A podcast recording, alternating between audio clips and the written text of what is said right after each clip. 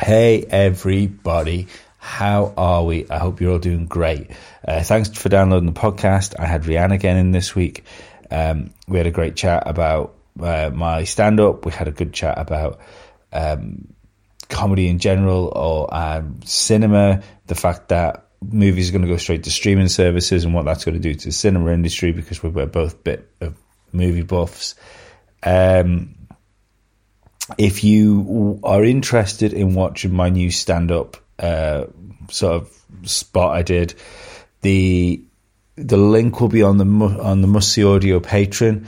You can join Must See Audio's Patreon for as little as $2. It just helps the show out. It's like buy me a cup of coffee, and it helps keep the lights on around here. And yeah, it's the link will only be available on there. There might be a couple of little bits like clips that I can put out, but the only actual full show will be on the Patreon. So yeah, thanks very much. I hope you enjoy the podcast. I hope you're all doing well, and I will see you later. Mwah.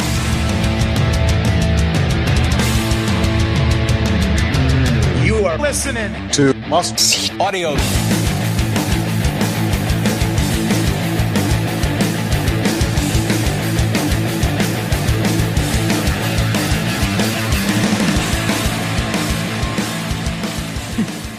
How you doing, Rhian? Hello. You were just going to have a drink then, weren't you? I was just about to have a drink. Yeah. So. This happened last time. Did it? Yeah, because I had to say, it's okay, have a drink, we're all friends here. Okay. Then I shall. How you doing?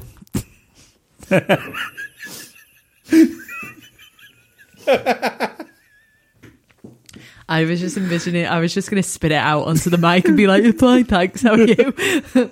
Yes, I'm very well, thank you, actually. Yeah. It's good to see you. Yeah, nice to see you too. It's good to be back. Have you been doing anything interesting since the last time we did a podcast? Yes, I went to hospital and got MRI results on my shoulder, which is dodgy and does need surgery, which I already knew. And I also presented a new programme on the radio tonight, which I was super nervous about, and I got to play one song, which was cool. Yeah. I got to go, and now here's Take This. Damn it. Shit. Fuck. But yeah, that was really fun. So I'm glad you enjoyed doing your show. Thank you. Have you been doing anything fun? I did stand up again last night. Yes. Third spot. And it sounds like it went very well. Did go well. It's I'm looking forward to watching the video back of it. I'll stick it up on the Must See Audio Patreon like I did last time. I feel like a right gimp sticking on the Must See Audio Patreon, because it feels like I'm trying to put content up to make people pay for it, but that's not what I'm doing. I'm just trying to keep it away from the ears of people on the Isle of Man. so I can still use a joke more than once. Yeah, very good.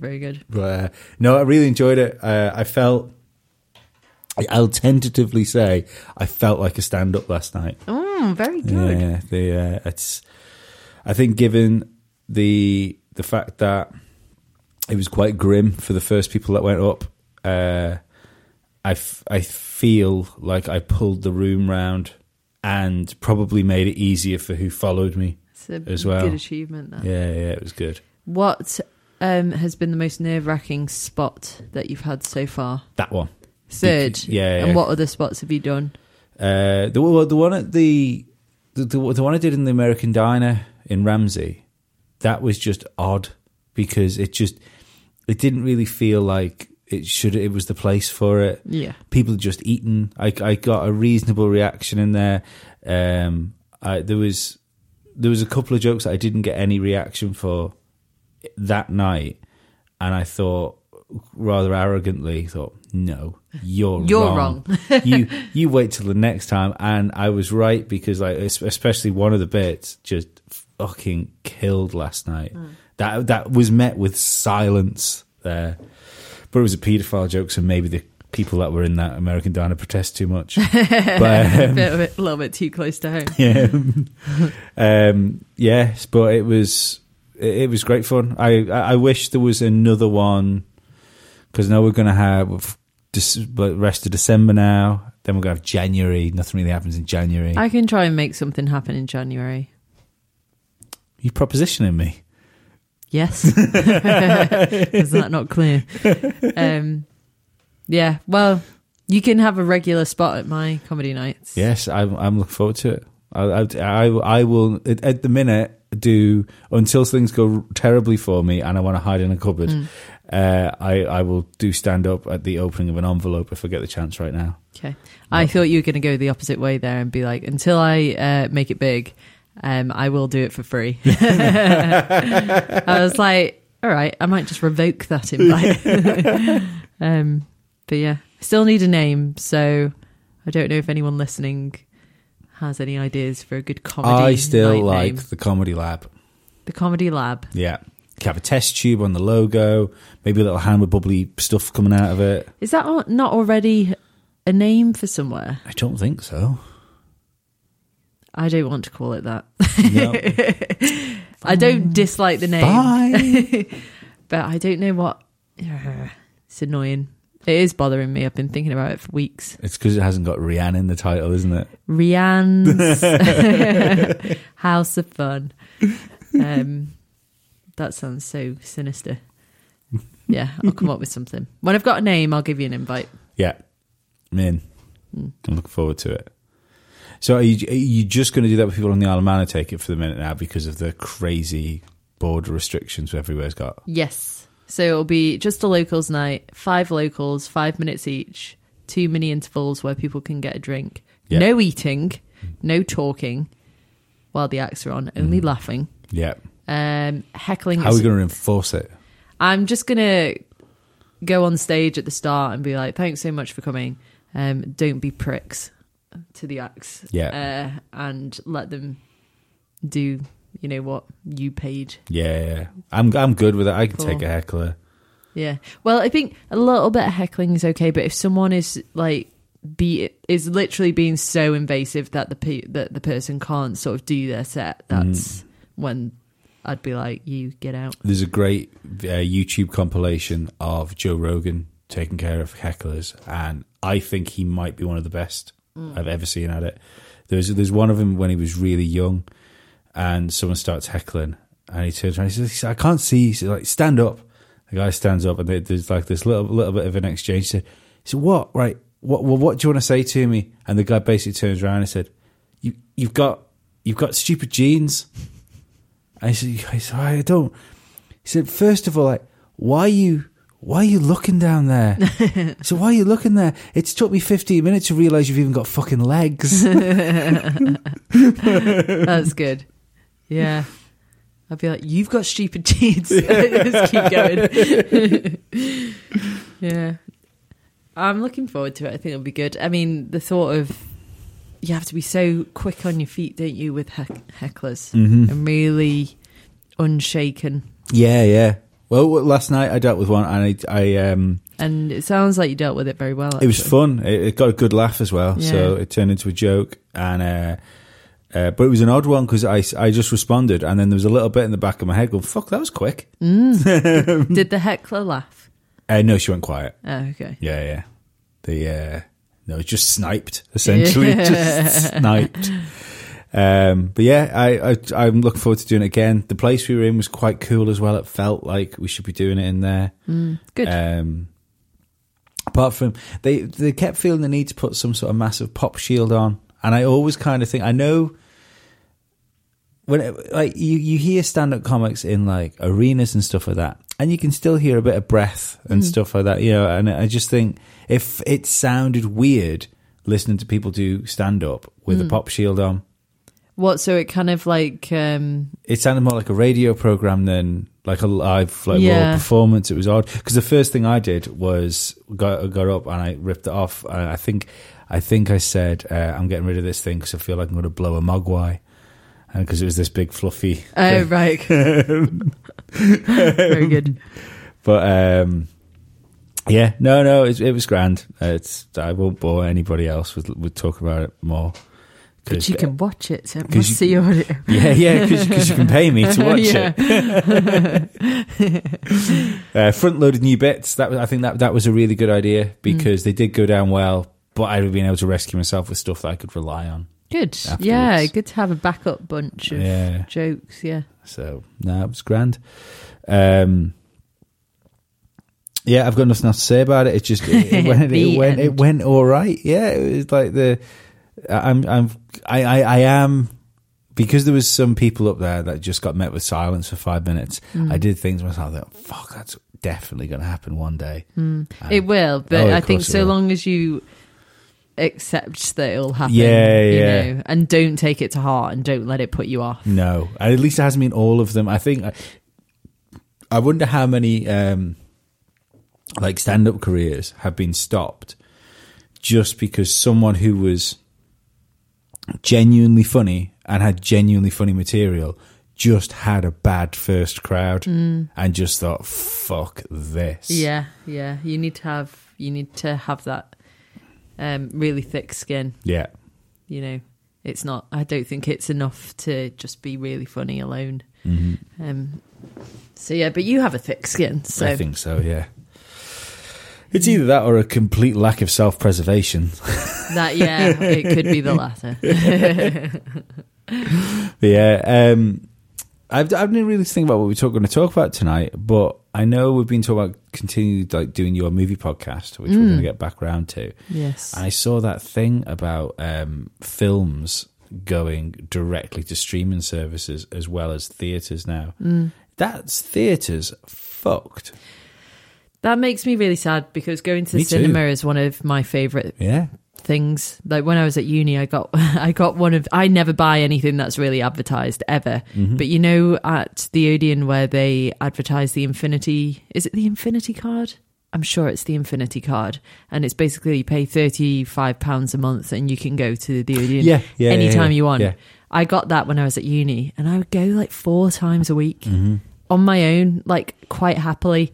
You know, I'd like to say it was out of choice, but it was out of a lack of friends. That's the great thing about going to the cinema on your own. You only feel awkward walking in. As soon as you sit down... No, see, I feel awkward walking out because in I'm fine, but then out, when you see everyone, like, talking about the film, I'm just like, yeah, where? I just start talking to myself and then people start giving me a really wide berth. But I love it. I miss going to the cinema so much and I miss the cinemas not on the Isle of Man. Yeah.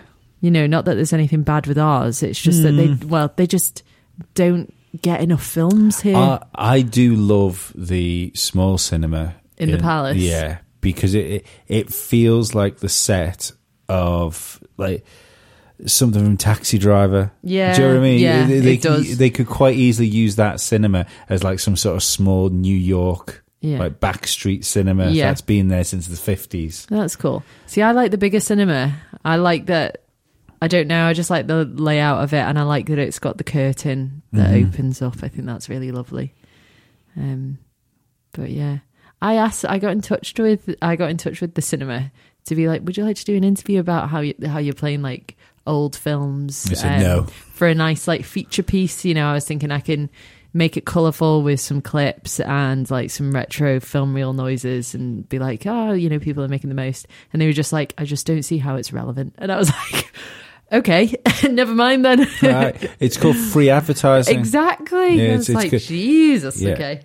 You should have turned around and said, well, if this is going to be X amount of minutes and we were to broadcast an advert for that amount of minutes, it would cost this much. You're getting it for free. Free and on all our social media platforms and websites, So all the people on the radio, like social media things, can argue with each other underneath. Exactly, yeah. That's my favourite part of the job. Just looking at all those really witty and intelligent conversations people have online. I must admit, I have been addicted almost to not commenting, because I'm not getting dragged into that because I'm better than it. I saw you comment today. On what? You said, nice socks, Rhian. I did, yes. I was like, they're tights, actually. Oh, sorry. They are. Well. But weird, I'm wearing them with jeans because it's cold. It's really cold. But it was for cruise bereavement, like to raise money, like you had to wear something bright. Anyway. They're very bright. They're rainbow socks. They are. Yes. Eliot Page comment sections. Oh no, are delightful. Are they delightful? Yes, delightfully for me, awful. For me, it's like I could bathe. If they were liquid, I would bathe in them. Yeah, I can just imagine. Such a waste of energy. Why do people care so much? I don't know why people care. I think it's hilarious watching like the I mean, I'll be quite honest. I think it's all very odd. I don't care too much, but I do think, you know, it the whole idea of someone just deciding they're a different gender without any type of like interfering is strange. What do you mean interfering? Either like a hormone replacement or actual surgery. Has he not got that? Nope. Oh. Well, you can't really do it that way, can you? You can't make a working penis.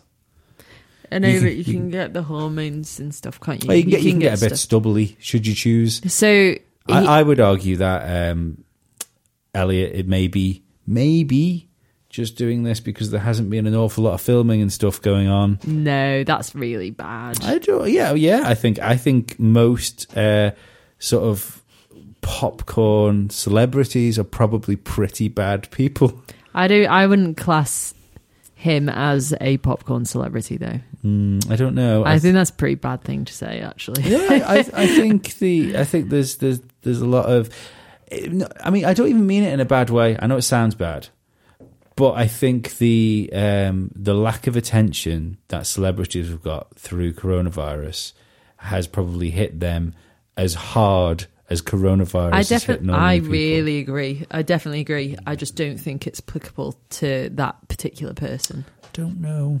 Because you never saw him in the paparazzi or magazines or anything. All the time. Really? All the time. If there was anything to do with gender equality, the slap bang. Oh, gender equality, that's fine. I'm talking about like trash mags. Gender equality is fine because you're there because you're promoting something that's no, but I don't think they were. I think it was more promoting they's self. Yeah, you've got them down to a T, then obviously, don't you? I think just my opinion. Mm-hmm. I did like that somebody had done a Facebook page for Gollum, and he changed his pronouns to. Them, theys. That was funny. It just gets really confusing.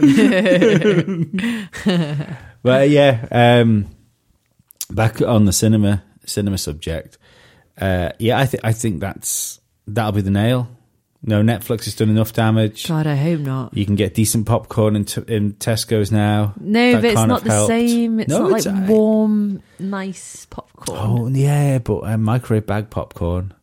See, mine never comes out. I always burn mine. If you're doing it too long, you should turn it over regardless. It's my time management, like we discussed earlier.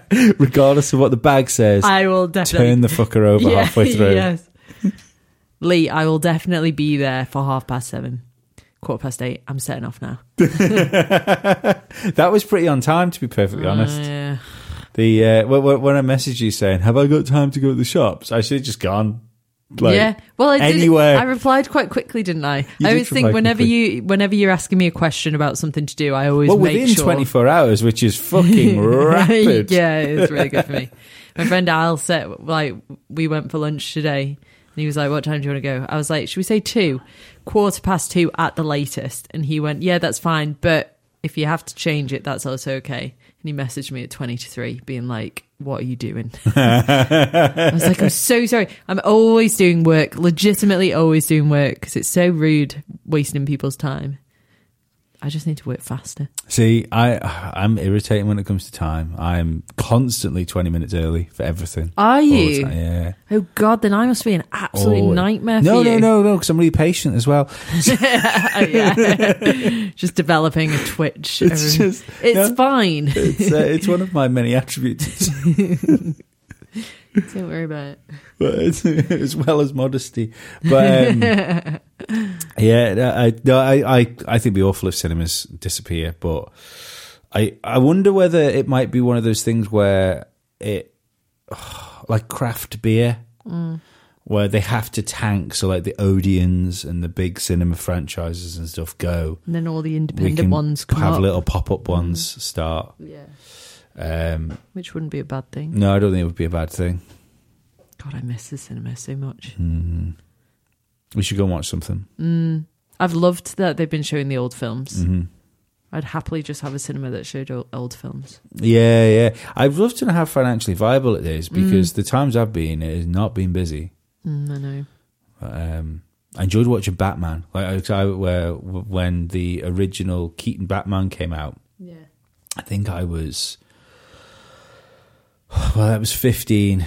It was a 15 film when it came out, so I was younger than 15. I think I was younger than 10 when it. Yeah, I would have been, because I had Batman toys. Like I was a proper kid with toys, and so yeah. I remember watching it on a pirated VHS tape.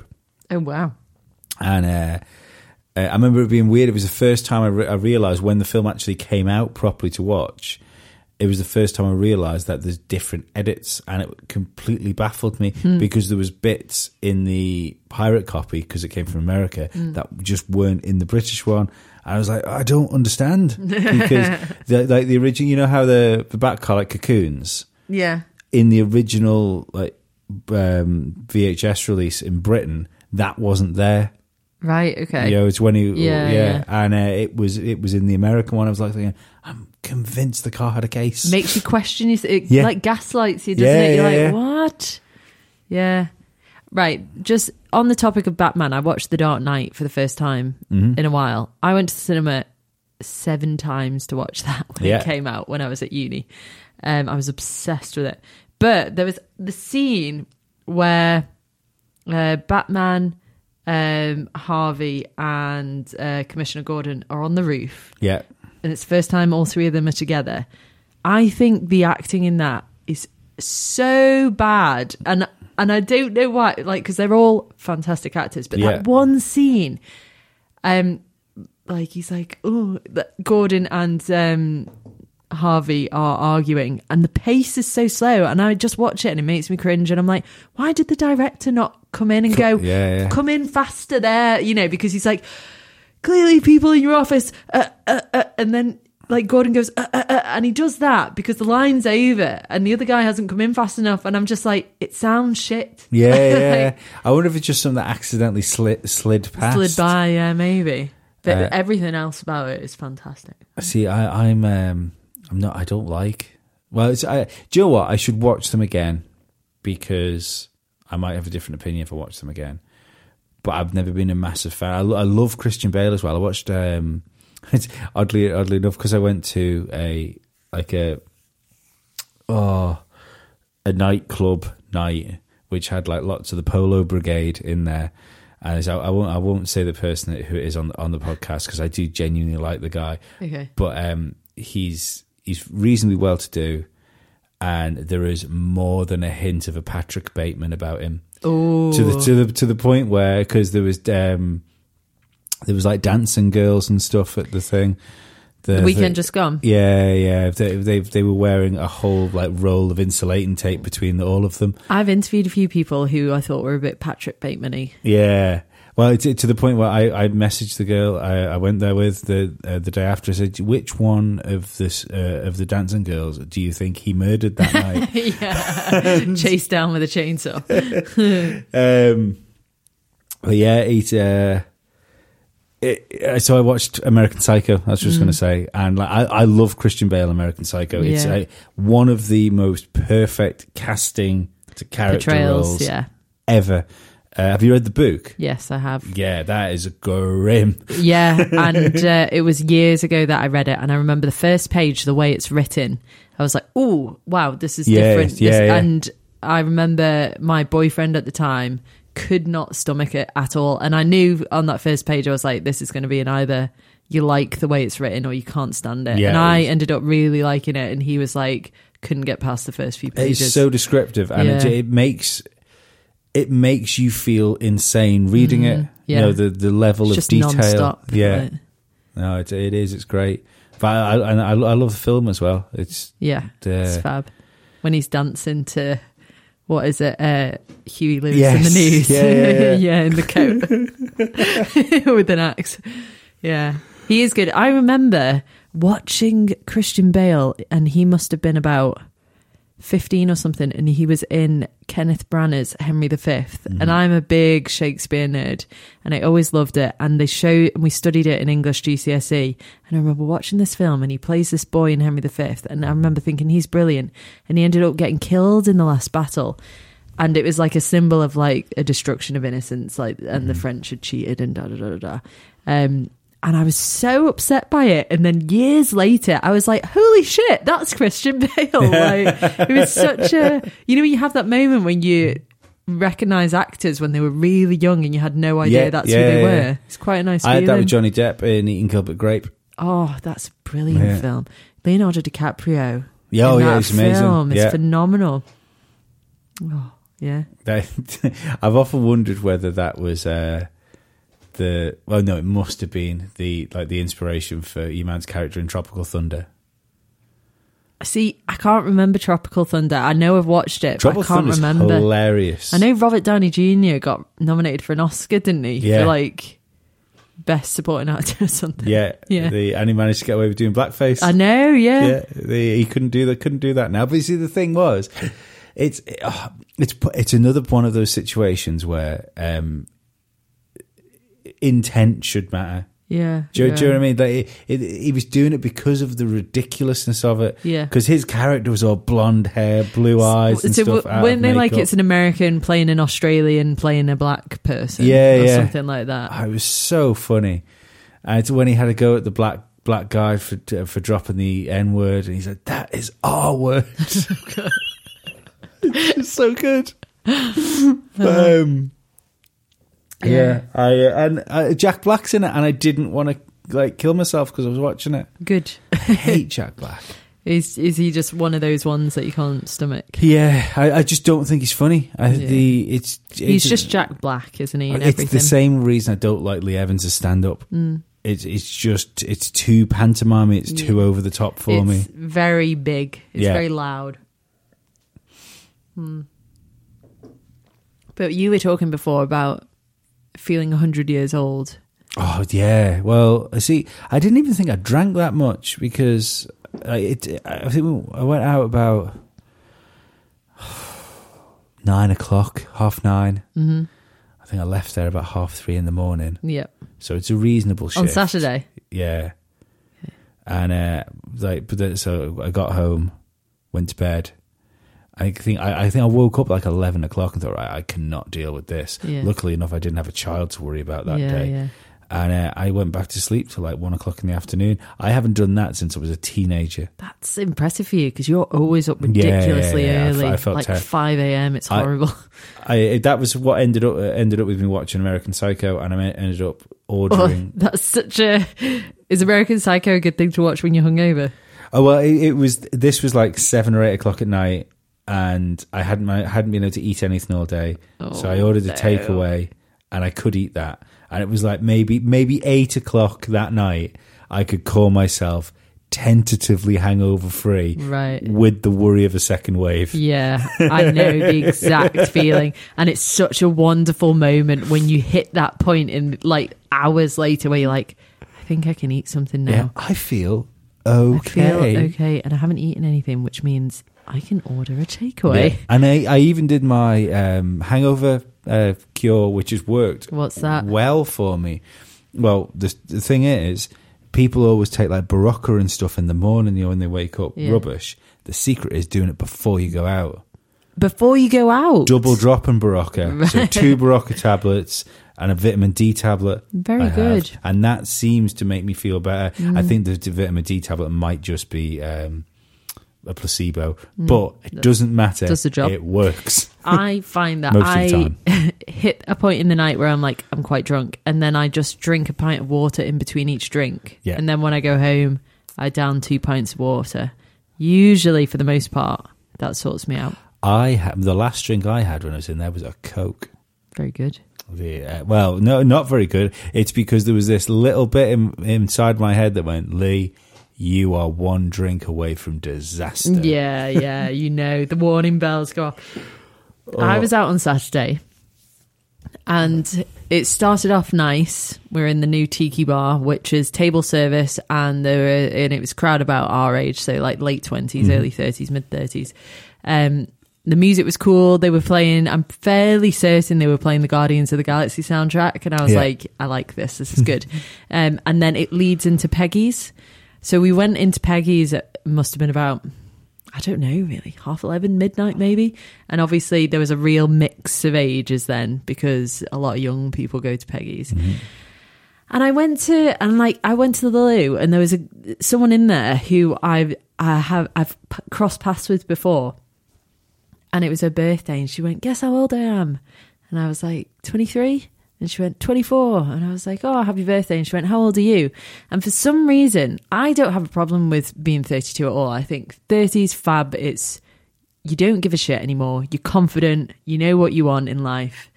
But for some reason, I was like, "Oh, it doesn't matter." And she was like, "How old are you?" And I was annoyed with myself for acting that way. And I was like, 32. And she was like, and she went, "Oh, well, I would have said you were 30. And I was like, that is not a big enough gap for it to be a compliment. No, it's not. And it bothered me the whole night. The other day, this was a couple of months ago, I went to, and to be fair, I was with younger people, but, and so someone asked one of the people I was with how old they were. They said they were 29. Mm-hmm. And then the same person looked at me and said, "How old are you, about 28? Yeah, well... Why are you saying that story after my story? That's a really good story. It's great. You have a very young face. I can definitely knock a good 7 years off if I have a shave as well. Mm. But but the thing was, like, whoever that person was, I need to find out who they are, because whenever they need me, I'm there. I don't think it's fair for you to tell that story after my story. I think it's very insensitive. I don't know. I'm just saying that maybe the next one, like Quantum Leap, maybe your next leap will be the one you want. I've never been told that I look my age, and then I don't think you look your age. Brought very solidly back down to earth. If I had to say, I'd like 19. Shut up. Be realistic. 18. No, but I was more annoyed with myself for getting annoyed at that. I was like, why are you bothered? And then I ended up staying out until like 4. Mm-hmm. I haven't stayed out till 4 in years, and I felt horrible. Like, not drunk. I wasn't even drunk. I was knackered. Yeah. And I just hit this point in the night where all I wanted to do was scrub my face, like just go and have a shower and like wash my face, moisturize, and go to bed. So maybe that's why I look really old, because those are the thoughts going through my head. As long as one wasn't knitting. No, I'm not knitting. I'm not at that point. Sudoku. I'd like to think it was the tiredness that. That was the worst part of it, but no, there was a real. Yours sounded like a real hangover. It's Amstel. I know it's Amstel, and I quite like Amstel. It tastes nice, but it's not good. Oh, it breaks me, yeah. And it's really strong as well. So I find myself getting really drunk really quickly, and it's interesting, isn't it? How different, things affect it's you. Odd. Gin makes me weak. There was Sambuca. There was, because I knew one of the organisers. See, so as soon as shots come into it, it's hangover territory. Yeah, so he dragged us over for free Sambucas, which was nice. Gross, but it was, I don't even like Sambuca. I don't like aniseed. No, horrible. I don't like any shorts really. Shorts? Yeah. Do you mean shots? I mean, well, I just mean like spirits. Oh, right, okay. I was like, do you not know the word shot? Yeah, you're right, granddad. Have you always thought there was an R in there? Yeah.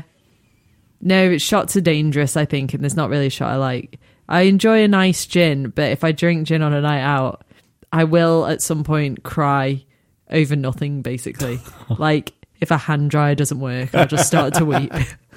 I'm having a really good night. I can do crying. Gin. Sorry, that's the only spirit I enjoy. I like gin and tonic. Yeah, but, that's the only really one. I think we had this conversation last time, didn't we? Was it us that we? I said I've always wanted to like whiskey, or was it somebody else? I mean, it could have been me. I was quite tipsy last time. But yeah, no, I've always wanted to like whiskey, because it, like, you hear about people. It's very sophisticated. Yeah, and they're like all the barrels that people talk on about and. that have it taste of like lemon rind. And I think, no, it tastes like paint stripper. Yeah. But I'd like to think I knew what it tasted like. I'm just not the same. It doesn't work. I just think of Michael Scott from The Office when they... So I think he's like hosting a party or something. Apologies if you've seen it and I get it wrong because that's really annoying. But like, and people are like, what wine have you got? Oh no, he's at wine tasting and he's like, this is a white. This is a red. And like, that's my knowledge on alcohol, basically. I like wine. Yeah, no, I do. I really like, especially red. I really like red wine.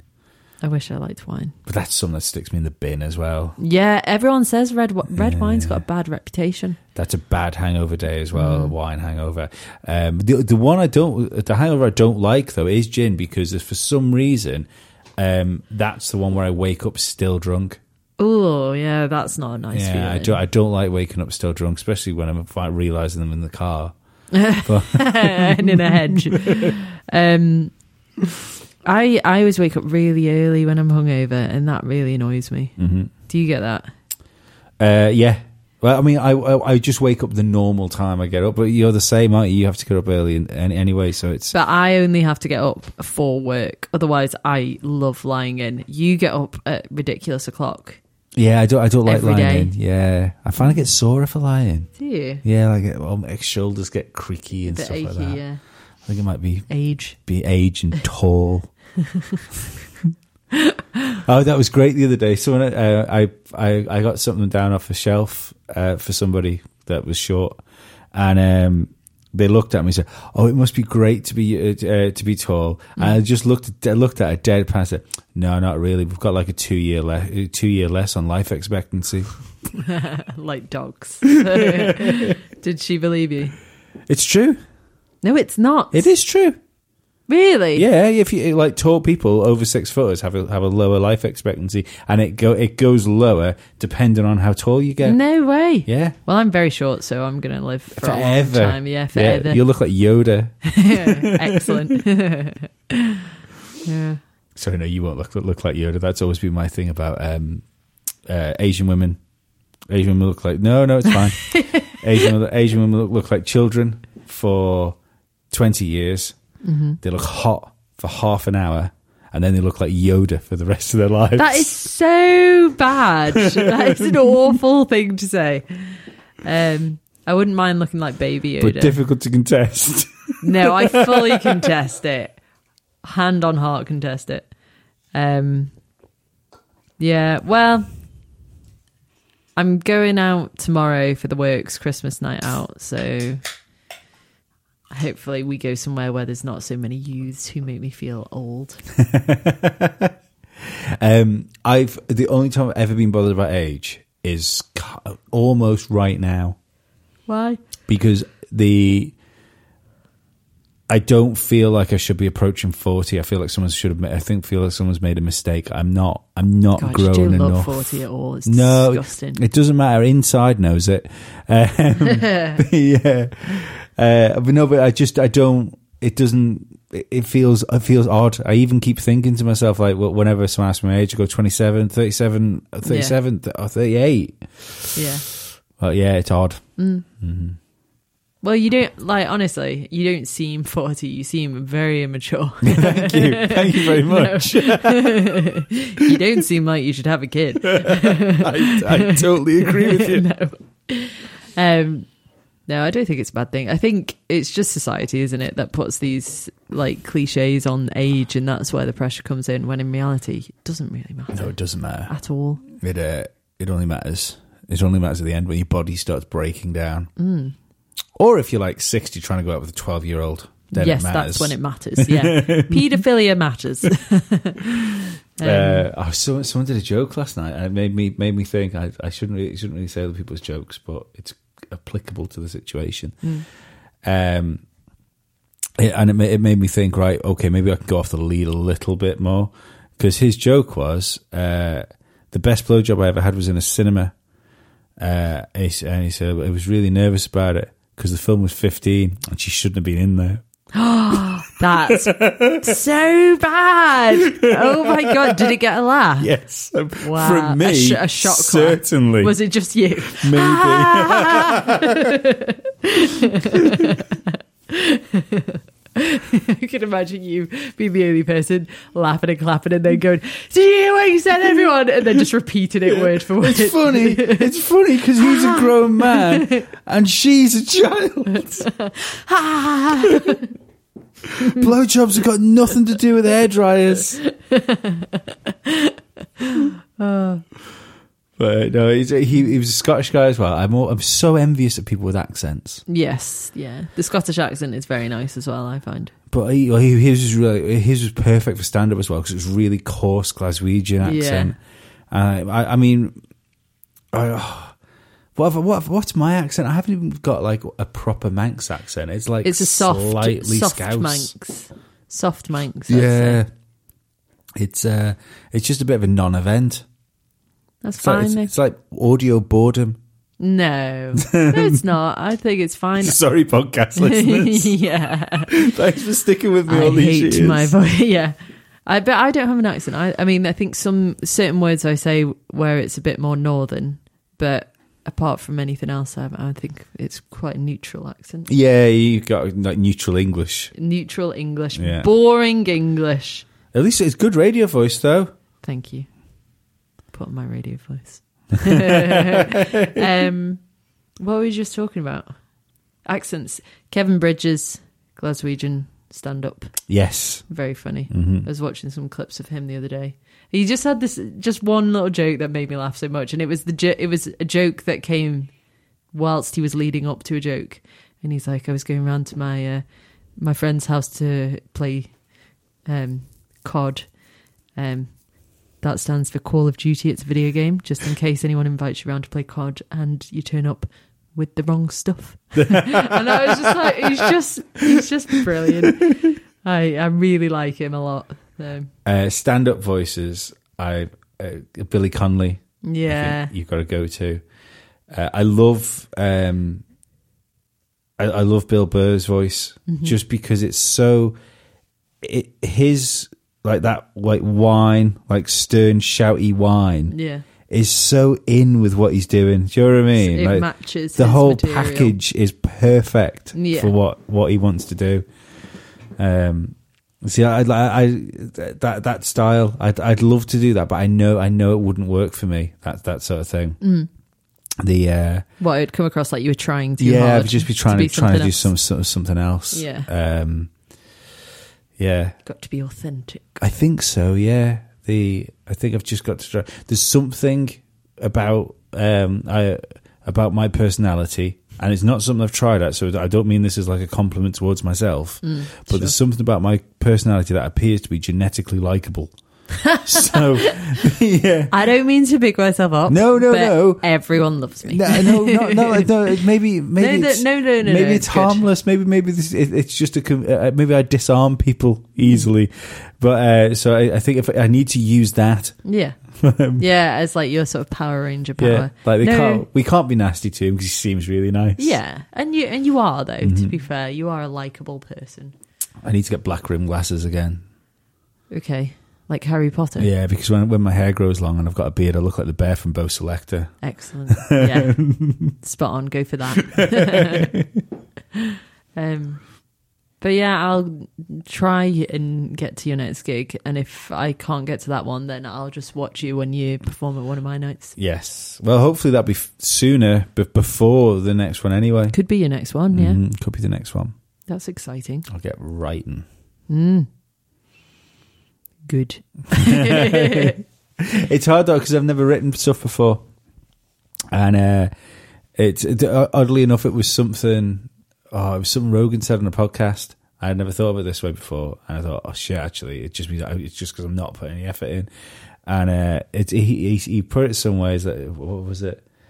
If you don't call upon the muse, don't expect them to visit you. Mm. And I thought, oh shit, yeah, you have to sit down, and you might not even do anything, but if you're not sat down trying. I found that all my ideas can't come to me in the shower. I found that I think I might mention to you I've wanted to write a sort of short comedy play for a long time, and I've got the concept, and I've had the concept for a very long time. I just couldn't bring myself to sit down and write dialogue. I just couldn't bring myself to do it. And I finally did a few weeks ago, and I made a point of writing a little bit every night, even if it was just one sentence. And I found that once I got going, the amount of ideas that came to me that I wouldn't have had if I hadn't just started putting pen to paper. And it felt, and it was so rewarding, even if you did hardly anything. And I was just like, you're writing, and then all of a sudden you think, actually, this is funnier, you know. And you don't get that unless you just sit down and do the work. It's so rewarding. Now I just need to like type it. I've got a real thing about not liking typing for some reason. I much prefer writing out pen to paper. My handwriting is so bad. It's just picturing you like trying to read your stand-up set. Like I can kind of read my own writing, but I mean, even then it gets squirrely. If I get bored, because I get bored and scribble because I want to get it done, and so it's no, typing's better for me. But there is something. I think there's something unconnected with typing makes words. It less personal. I know what you mean. Like even though I wouldn't like set notes, or I wouldn't type that. You'd put it in your phone. I'd write it down. Because it there's something feels awkward with it being like on a phone or on the things, and phones turn off. Pieces of papers can't turn off. Yes. And your mum can't ring you on a piece of paper while you're halfway through a stand-up set. Yes, and the facts. Paper cup and string. I do write down notes when I think of something funny, and then I found a list of them and couldn't remember any of the context. So sea swimming and sea tragedy stories. Can't hear microphone. Don't know what either of those things mean, but apparently they were funny at the time. It sounds like you should be at some sort of horrible progressive jazz bar doing poetry. Wearing a beret and just like some drums, not musically inclined at all, but just going can't hear microphone. See. God, I hate that. I was in a bar once in, I think it was London actually, where there was people doing like improv poetry downstairs. Takes a lot of guts, that. Sorry. No, do you know what? I don't think it did take guts for them because they were amongst other twats. Right, okay. So it didn't matter. Like they were all going to get up and do the same thing. Just self-gradually. It was like I mean, everybody knows you shouldn't be a serial killer, but if you go into a room with other serial killers, you're not going to feel so bad about it. Yeah, true. That's a good way to put it. Comparing freestyle poets to serial killers. But it was awful. I had to go down that way to go to the toilet, and I ended up watching for a couple of minutes thinking, this is not very good. This is not for me. It was odd, like an odd situation. I find it makes me feel quite uncomfortable, those. You know, hats off for doing it, and, you know, each their own. Everyone wants to perform. I just get a bit awkward with it. I started off with such a hacky joke for my stand-up set. I don't even mind telling it because I'm never going to tell it again. It was like an icebreaker so I could get in, and the idea that everyone that gets on a stage is trying to, because I said, you've been really nice to everyone so far tonight. If you could keep that up for about 7 minutes, that'd be great. I was like, everyone that performs is essentially following a dream. Unfortunately, when I followed my dream, I got in trouble with the police and her husband. That's good. But and then I didn't know how to sign my set off either. I didn't know how to say goodbye. I hadn't thought. What did you do? I said, my name's Lee Stevens. Thank you for listening to my TED Talk. Good. Yeah, that's nice. Sorry, all I say is very good. That's funny though. Thank you for listening to my TED Talk. Yeah, I like that. The other cool thing that's happened this week is Lewis Hamilton got coronavirus. Yes, I saw that in the news. Yeah, well, would you like to know another interesting fact about this whole situation? I would. It's the only reason I came. Well, George Russell has replaced him. George Russell drives for Williams. Okay. Yeah. George Russell is my cousin. What the hell? Yeah. And he's just topped Is that why you're so into F1? No. I did. To be perfectly, I didn't realise he was my cousin until 2 days before I interviewed him at Mercedes in 2018. Right. Okay. And yeah, it's a part of the family that's in England that we don't really. And how did you? Sing. My uncle over here told me about it because he said George Russell, and then he gave me like a family tree of how we were connected. Wow! And halfway through the interview, we were sort of stuck for stuff. Said, "Do you know you've got relatives in the Isle of Man?" And he'll never get this question. He'll never get this question again. He's like, "No." I said, "Who?" He said, "Me." What did you say? What? He was looking at the thing, and like his like handler that was with Mercedes. Yeah. So I turned around. I said, "Hang on a second." He's like, "Are you related?" And Russell turned to her and said, "Well, that's my dad. That's him." Yeah. And was he nice? But, yeah, he was really nice, actually. Good. I think part of it is, and this is going to sound awful, but it's just my experience, probably because I'm in a trade where it's... For lots of people getting into trades, it's like last chance saloon for something to do. So you don't get a lot of theologians to speak to on a building site, especially like younger people. And he was one of the first people that I think I've met where you hear people refer to people as being like an impressive young man, and he was an impressive person. That's cool.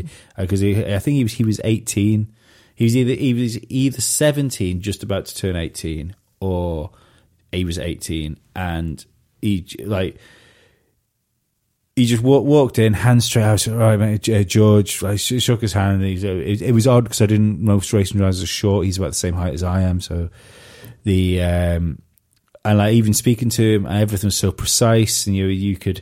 It was a proper dialogue conversation where lots of the times when you speak to people that are 18, 19, there's a lot of looking at the floors, a lot of looking, is it okay if I look at my phone now? He was very sure of himself. Yeah. But yeah, no, that's cool. He's crushing it at the minute. Yeah. It's like good. And if he goes and does what I want him to do, which is if he's been fastest in the first practice, there's 3 practice sessions. Mm-hmm. And if he's fastest in the first practice, the second practice, the third practice, qualifies on pole, wins the race, and gets the fastest lap, I will win £500. Excellent. No, £600, sorry. And be happy for your cousin. Yes, maybe. I'm sure he's going to do well enough without me being happy for him. Yeah. Oh, that's an interesting story, that. Yeah, it's cool. It's an extra interest. Yeah. Extra plug for somebody. Yeah. But, yeah. I wish I was related to a celebrity. Yeah, I see. That's the funny thing. I've never really, apart from when I met Lando and George, I've never really met any celebrities. No, I don't really want to. And Lewis Hamilton, only through the podcast. The only celebrities I've met have been Formula One drivers now. My friend, Russell Brand. I suppose I did meet Russell Brand. Was he nice? Yeah, it was really funny. My friend, I went with Martin and our friend Julia, and Russell Brand sort of turned around. It was something. He had a heckler. It was hilarious because it was it was like a blonde woman that was at the top of the like on the roof thing, but like she was sturdy. Okay. Yeah, and. At the end of the set, Russell Brand and I said, if anyone wants to speak to me, I'm going to hang out the front door for a little bit because maybe one of you wants to stop me having sex with her upstairs. But he came wandering over, and I think I said hello, and then Julie just looked at him and went, "I love you," and then walked off. Brilliant.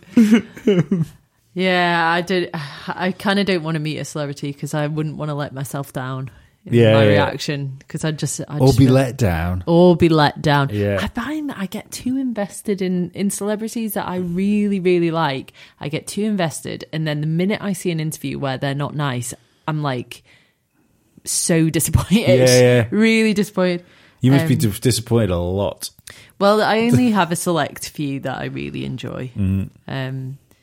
But my friend taught Lewis Hamilton how to ski. Took him ski touring in Japan. Oh, you've told me that before. Yeah, that's cool. He was nice. Yeah. Yeah, it's cool that. It's a good way to meet celebrities, actually, skiing, snowboard instructing. Well, it's because all celebrities ski. Yeah. Apart from Schumacher, not anymore. That's too dark. But apparently he was nice. I'm trying to think if I'd met any celebs. There was someone in the resort. Oh, it was Ben Stiller, teaching in Canada, and him and his family, his wife, who's also an actress, had to... was he nice? I didn't meet him. Apparently he was fine. Apparently his wife was nicer. Because he strikes me as someone that might be a bit of a bad line. Yeah, agreed. I think Tom Cruise would be the interesting one to meet as far as celebrities go. Just mental. Exactly. Yeah. Like, but it would go one way or the other, wouldn't it? He would either be really nice and really charming or with it, bad mental, or just horrible. Yeah, really mean. Christian Bale, I think, would be horrible. Yeah. Well, that recording... Have you ever heard that recording with Peter Griffin? Yes, I think I have, actually. Oh, it's so funny.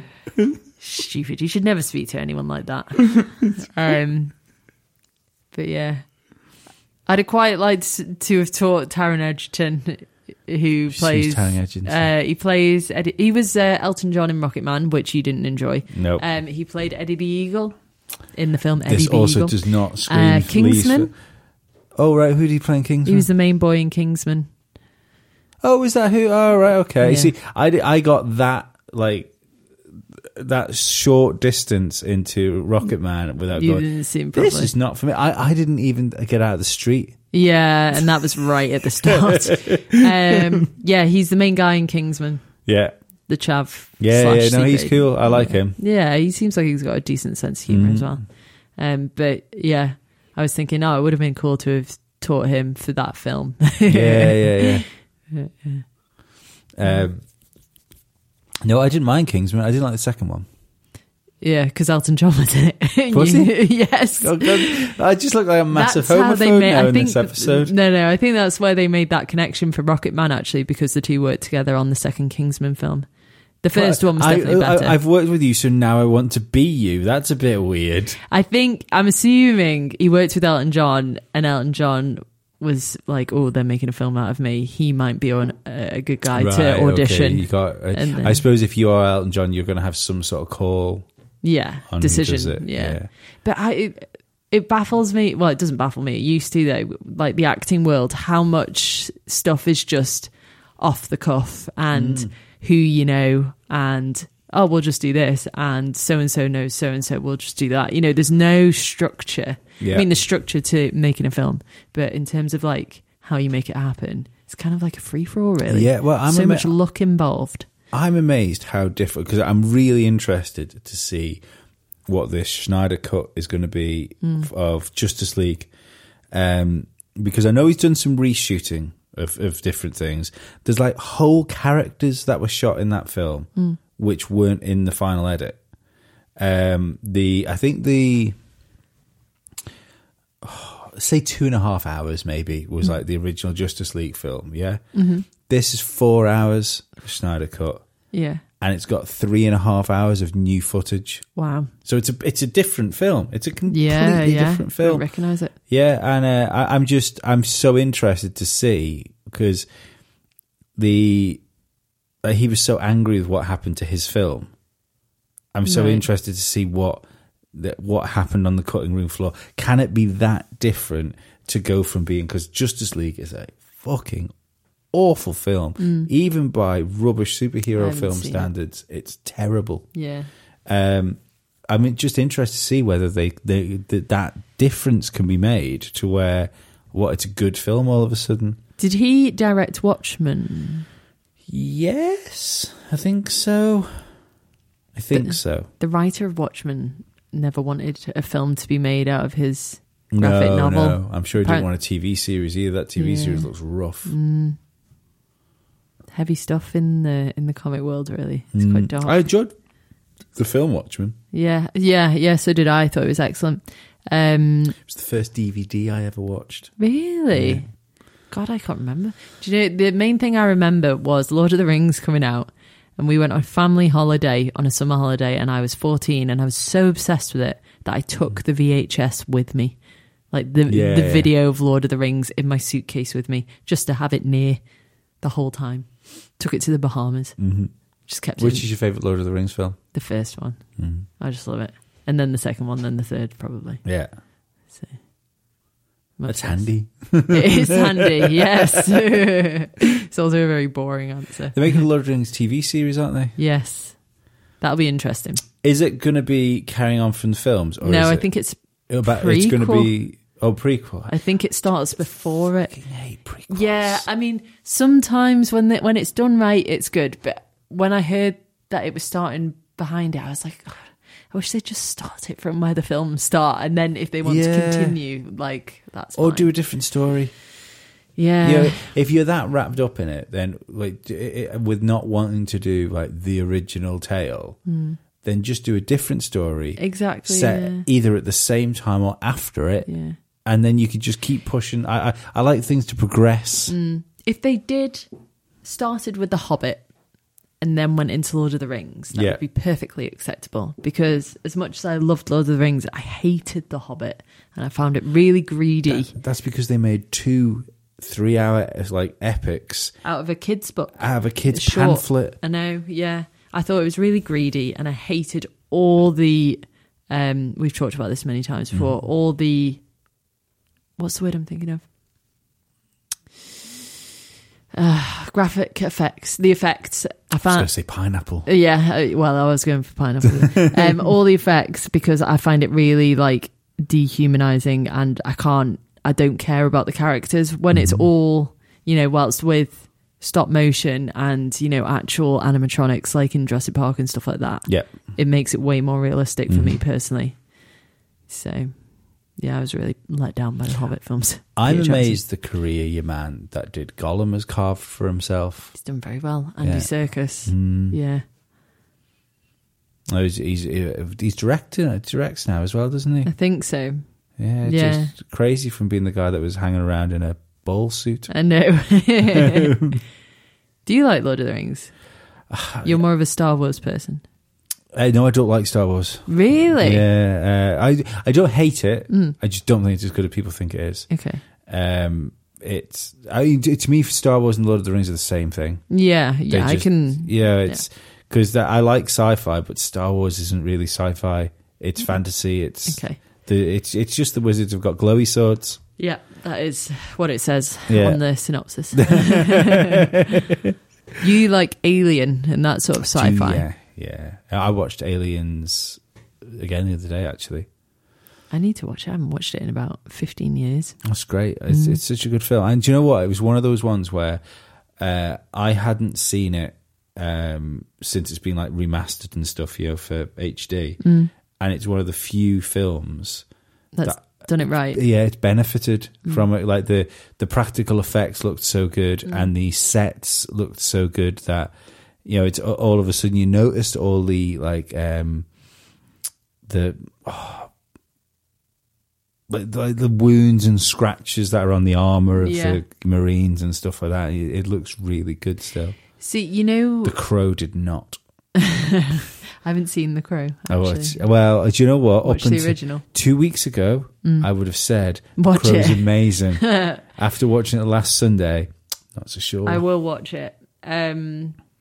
He's very cool. Yeah. You know, the Peter Jackson film, They Shall Not Grow Old. They Will Not Grow Old. No. They Shall Not Grow Old. It's all, I think it's Second World War footage. Could be First World War footage. Oh, yeah, I've heard of it. I didn't watch it. I'm not big with war stuff. See, I find it really, really interesting. And everyone applauded what he did, and he basically took all this old war footage from, you know, the 40s and put colour into it. Yeah. Oh, yeah. No. I've seen bits of it. People raved about it, and I understand, and I do appreciate, like, it's a big thing that he's done and whatnot. But I looked at it and I was like, I just couldn't get my head around it. I was just like, because it looks distorted, and it didn't look real. And I was like, to me, I'd rather watch the black and white footage because then they look like real people. Yeah, it looks like when you see the first colour photographs. Yeah. You know, where it makes it look animated. Yeah, it looks like someone's took a biro to a black and white picture. Yeah. Yeah, it's odd. I was disappointed that it had that effect on me, but I just couldn't settle with it. I was just like, it doesn't look real. And the horror that these people went through. Yeah. You need it to be real. You know, I need it to be real, so I need to watch the black and white footage to really appreciate what they went through. Yeah. Right. I went to the Holocaust Memorial in Berlin. Dachau? No. Auschwitz? It was a new building. It was like a memorial. Oh, right, okay. And I've never been hit by something so hard as being in there. It was just there's like a big wall because it's like a big aircraft sort of hangar thing there. It's just a big wall full of like pulley drawers, and every drawer in it is just another person that was gone. Yeah. And it's just the loss of life is just unbelievable. I know. That. We went to Dachau, and I remember before we went, it was summer and it was hot in Germany. And I was like, we should wear jeans, just out of a sign of respect, a small sign of respect, wear jeans, cover your arms sort of thing. And rocked up and it was absolutely baking. And everyone else was in like shorts and t-shirt. And I was like, well, we've done our small part. But again, same thing, just the silence that hits you in that environment. I'd like to go to Auschwitz. I know people that have been to Auschwitz and had a look around. Yeah, I would like to go. It's supposed to be very harrowing. But the main thing you can get out of it, I think, is the fact that they say they spoke to the families of those who were there, who were interned, and they wanted it to be put out to the world to make sure that it doesn't happen again. Yeah. So that's like the main form of solace, I would say. But it is incredible what you think people are capable of doing to other people. It's crazy. And every one of those, I think the thing is that people may have forgotten this now, especially the way people shout at each other now for like depending on what club you're in, is every single person that did that did those things believed they were doing the right thing. Do you know what I mean? That's scary. And that's not. I'm not like exonerating anyone from it. It's they did terribly bad things, but it's that whole thing of like mind washed, brainwashed. What is it? The road to evil is paved with good intentions. Is that it? It's odd. You know, at what point do you know? At what point do you actually know that you're doing wrong? Like, is it afterwards? Is it when someone actually like has and the atrocities have been committed, and would people ever realise that they were done wrong, or are you just at that point too invested? I like that we've gone from the cinemas to Auschwitz, and the Holocaust. Wow. And I do find that side of it fascinating. I mean, not detracting from the horror of it all, but the psychological aspect of how people got to that point. I don't think it's disrespectful. No, exactly. Just what people have been brought to believe is right. It's really interesting to see how people get to that point and what people do to bring that out of people who would usually be good. I think it's the same as when you look at serial killers, or just people, even not serial killers, but just people that have done like terrible things, you know. But I think everybody's capable of that, and that's under certain circumstances. Yeah, I mean, so under certain circumstances, like maybe but not something like as extreme as like Nazi regime or something like that, but. You know, it can be something as simple as a breakup for somebody, you know, when they didn't want to, which just sends somebody spiraling off into a path. Like a loved one dying or a parent dying, and you know, it's that grief can just unscrew people. Absolutely, yeah. Different personality types react to things differently, obviously. Well, that's something I've sort of only come to realise over the last probably 2 years, maybe 3 years, but probably not. So it's certainly not. It's not been a long term thing. It's fairly recent. I always thought that essentially the world moved around you and you kind of stayed the same as you wandered your little way through it. But with more self reflection, I am a massively different person, maybe year to year, certainly 5 years to 5 years, and you don't expect to be when you say 27, for instance, or 2024.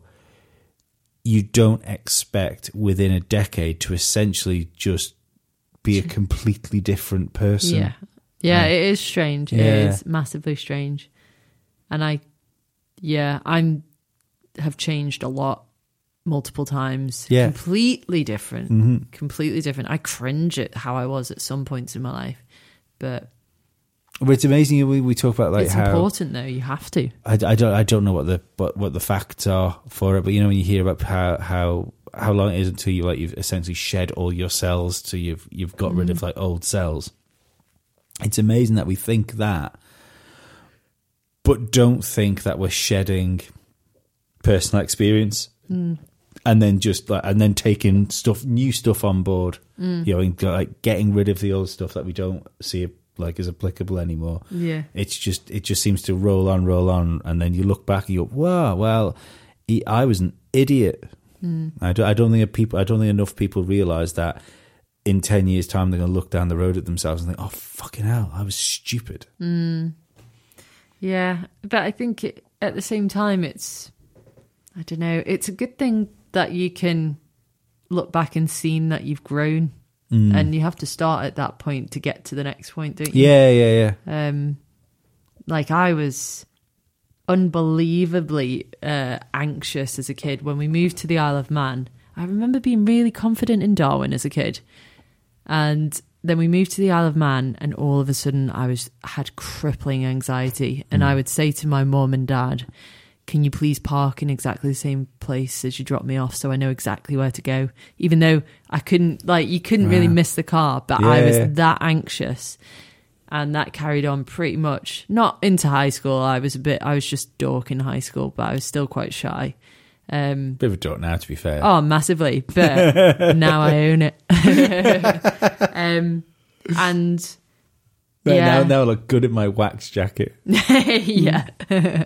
Thank you for noticing.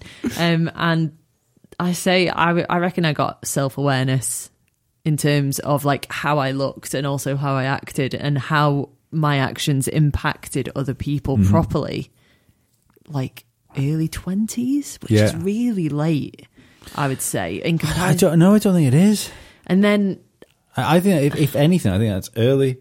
Well, that's good. Well, I would say about 23, I would say. And then only got to, I feel like when I hit about 27, I feel like I started to be a bit more as I am now, which I like, and I like how I am now. And I'm sure 10 years down the line, I'll hopefully have continued to grow again. But you don't get any taller, I'm afraid. Yeah, shrink. Physically, that is impossible now. Yeah. I'm shorter. I've lost an inch somewhere. Have you? Yeah. I was very surprised because... Do you measure yourself daily? I did. There's a mark up there, only because... I did. You noticed.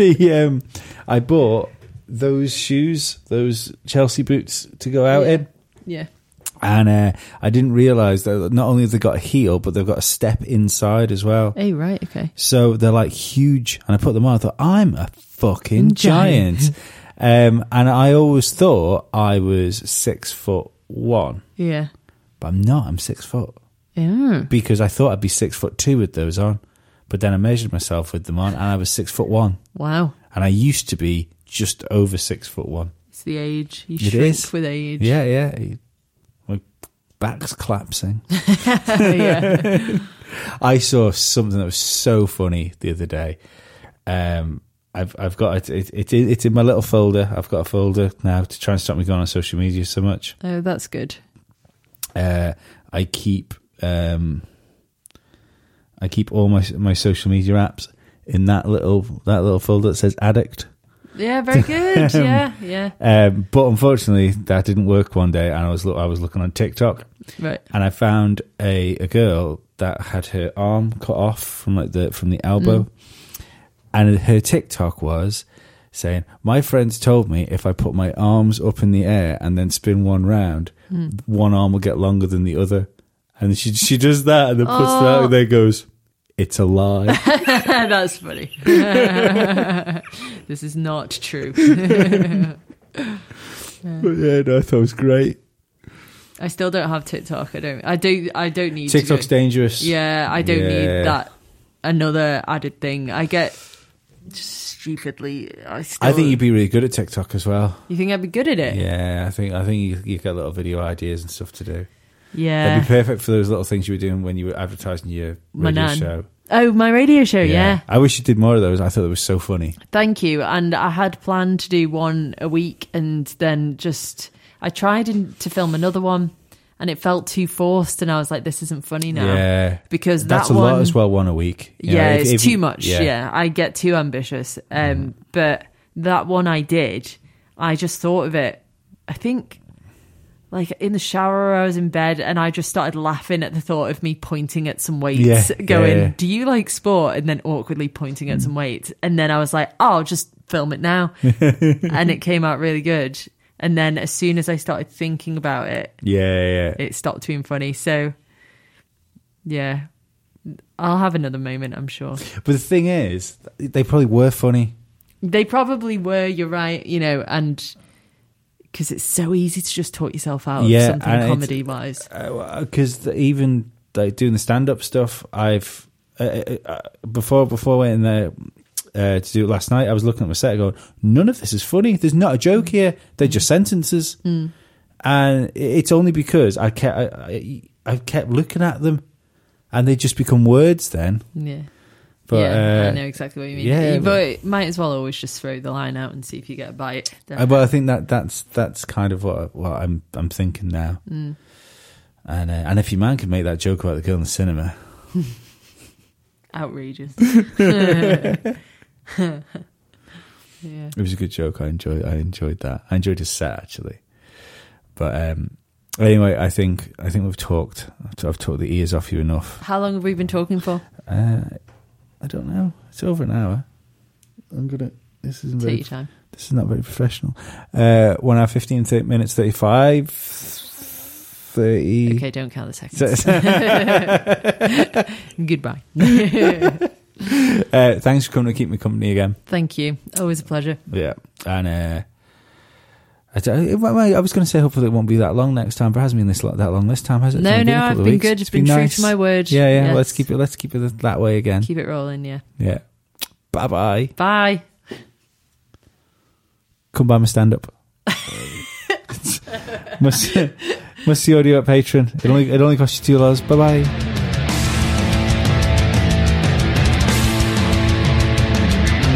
You are listening to Must See Audio.